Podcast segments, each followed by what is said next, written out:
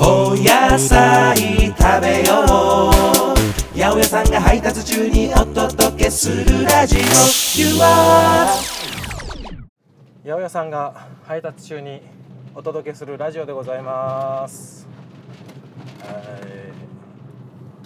い。いよいよ発表されましたね。ラグフェアインスピの20周年記念感謝ライブね。2021年12月19日に行われたあのライブがですねいよいよ DVD になりました。お待たせいたしました。たっぷりお待たせしてしまい申し訳ございません。ね。洋介さんとどれだけ連絡のやり取りをしたか感慨深い。ね。ぜひねお手に取って僕らのね20周年のね姿をぜひぜひ形として皆様のおそばに置いていただければなと思っております。なんとフォトブック写真集までついております。まだどこにも出していなかった写真たちの数々をここで大放出と、ね、いうことで。ぜひぜひお楽しみいただければなと思っております。8月ももう終わりますね。夏なのにやってなかったあの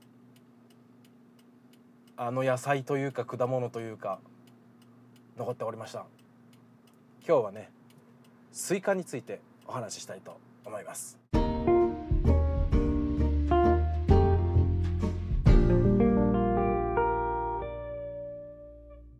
スイカねね野菜なのか果物なのか論争がね常に巻き起こってるものですが今日はそこにね決着をつけてしまいたいと思っております。ねまあそ果物だと思いたいなら果物でいいし野菜と思いたいなら野菜と思っていいんですけれどもけれどもまあ僕が一番頼りにしてるのはね一応日本の農林水産省のね言ってることはとりあえず信じとこうみたいなところありますから農林水産省のね定義によるとですねまずね野菜と果物は何が違うのかってところからお話ししましょう。まず野菜。野菜は苗を植えて1年で収穫するものなんですね。草でもね。あの基本的に草草本植物っていうんですけど草じゃな草な草って分かりますかね？あの木じゃないもの。樹木じゃないものですね。で食べる植物を野菜と呼ぶんでございます。なので果物っていうのはね2年以上栽培する。だから何年も取れるってことですね。1年で終わって枯れるってわけじゃない。そういう草木や草木あ草本および木本っていうんですけど木ですね。樹木。で果実を食べるものを果物。2年以上取れて草木から取れる果実を食べるものが果物です。OK? 分かった？ということでその定義に従えばですねスイカは野菜なんですね。覚えてください。スイカは野菜ですよ。ね。まあ漢字で書けば西の瓜と書きますから瓜なんですね。野菜でございます。ただ一応ね農水省農水省でねあの野菜といえども果実的野菜っていうね分類がされてるんですね。だからその他にもメロンとか実はイチゴもね野菜なんですね。1年で枯れちゃうんです。何年もねいちごの苗をね育ててそのまま来年も収穫するってことないですから野菜なんですね。いちごが野菜ってちょっとびっくりしない？絶対果物だろうあの甘さはってね。思うと思いますけど。ね。ということで今日を境にこのラジオをお聞きの皆さんはもうスイカは絶対野菜ですと。言い張ってくださいね。はい。ね産地で言うと有名なところは山形。ね。尾花沢って聞いたことあるかな。うちの八百屋さんで扱ってるのも尾花沢からね届いたやつです。美味しいんだ大きくて甘くて。あとは長野とかね秋田とか青森あたりもね有名ですね。でスイカはねもうほんとね人間と共に歩んできたお野菜と言っていいんですね。あの四大文明ってあるでしょ。あの社会で習ったよねいろいろ。チグリスユーフラテスとかなんかその辺の川で川とともに発展した文化ですよ。ちょっと俺全部言えるか分かんないけどメソポタミア文明インダス文明あと中国あたりのねなんだっけ黄河長江だよね。なんだっけかな。そのは人間の文明の始まりの頃からねずっとスイカが食べられてきた記録が残ってるんですね。人間と共に歩んできたスイカ。その栄養素はですねまあこれねきゅうりとかにも入ってる夏野菜にもよく入ってるカリウムですね。むくみを抑えたり、ね、排尿あの排出作業作業が作用が。なんだ今日。ちょっと口の回りが悪いな。利尿作用とかありますんでね。いろんなものを体から排出したい時スイカ食べるといいですね、うん、まあ水分も多いですしね。あとねシトルリンっていうねアミノ酸の一種。これがね実はですねスイカで発見されたんですね。スイカの汁からね1930年代ぐらいにねなんとそれも日本で発見されたらしいですよ。シトルリン。これはね血管の拡張作用とかねあの血の流れ良くしたり動脈硬化防ぐような効果があったりするアミノ酸の一種ですけどね。はい。だからねちょっとやっぱ夏このだるいなって時にねあのスイカ食べるのはとってもいいんですね。はい。保存方法ね。丸のままの場合はもう何ていうんですかね。常温で全然大丈夫なんですね。涼しいところに置いといてあげてください。日が直射日光当たんないのとかね。カットした後ねな大だなんだ。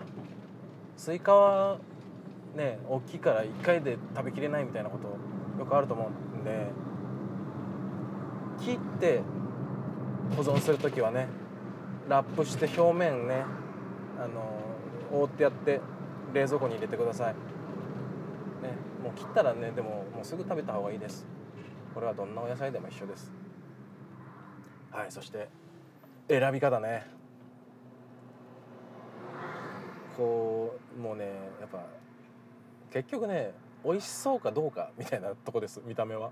艶があってでまあ縞がしっかりしてるね。やつをね選んだらいいと思います。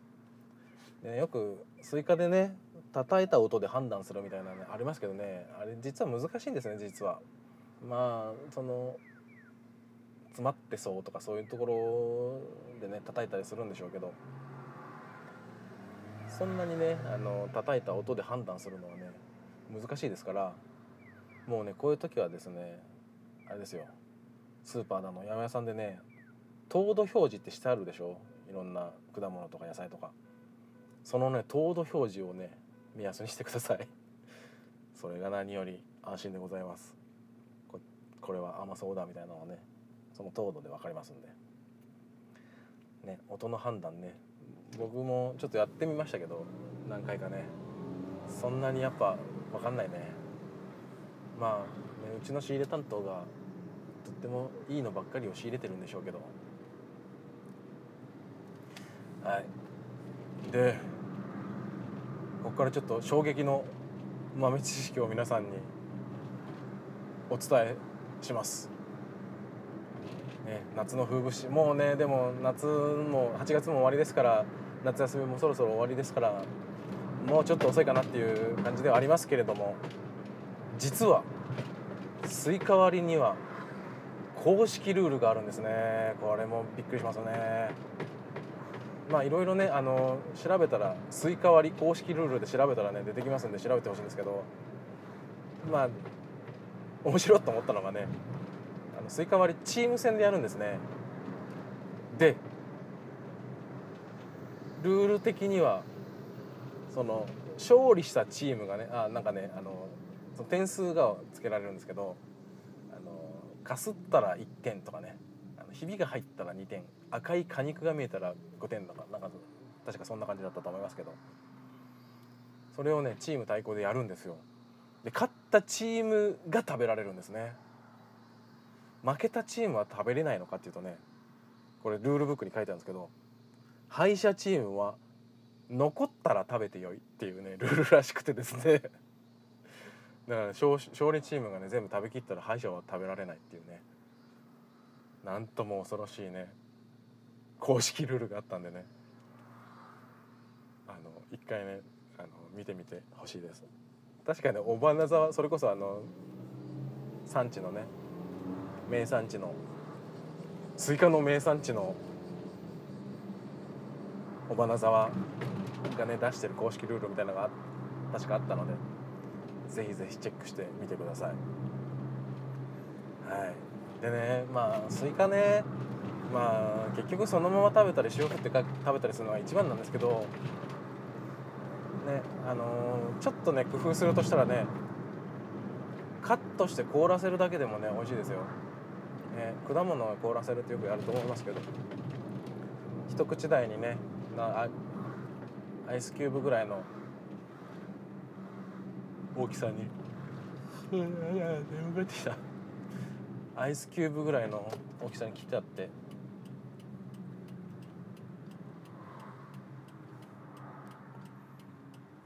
冷凍庫で凍らせればねそれだけでまたいつもと違ったデザートになりますし、ね、白玉と一緒にね食べても美味しいんですよ、ね、その場合はあのなんていうの？アイスクリームディッシャーのあのちっちゃいやつバターとかすくうようなさあの丸くなってるやつあるじゃん、ね、フルーツポンチとかに使うやつですよ。あれでねすくってやって白玉と一緒に食べるとねうまいですし。あとね牛乳と混ぜたドリンクも美味しいですよ。あのミキサーかけてね。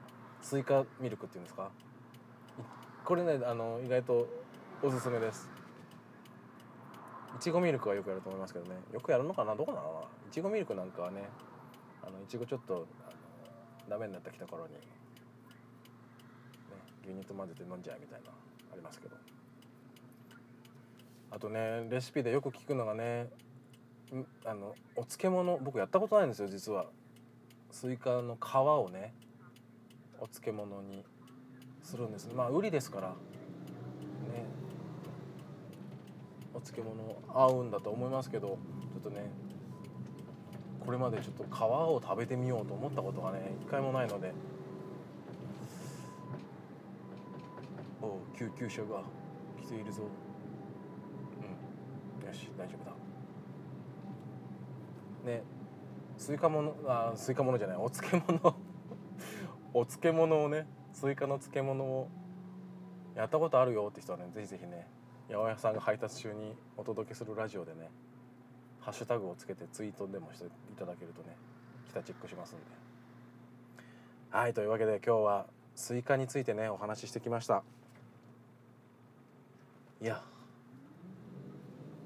まだねまだ食べれると思います。8月、うん、末ぐらいまで、うん、9月頭ぐらいまではねいいのが取れますんで、ね、夏の夏を名残惜しみながら。うん。スイカをね最後食べてみてはいかがでしょうか。というわけでまた来週お会いしましょう。バイバイ。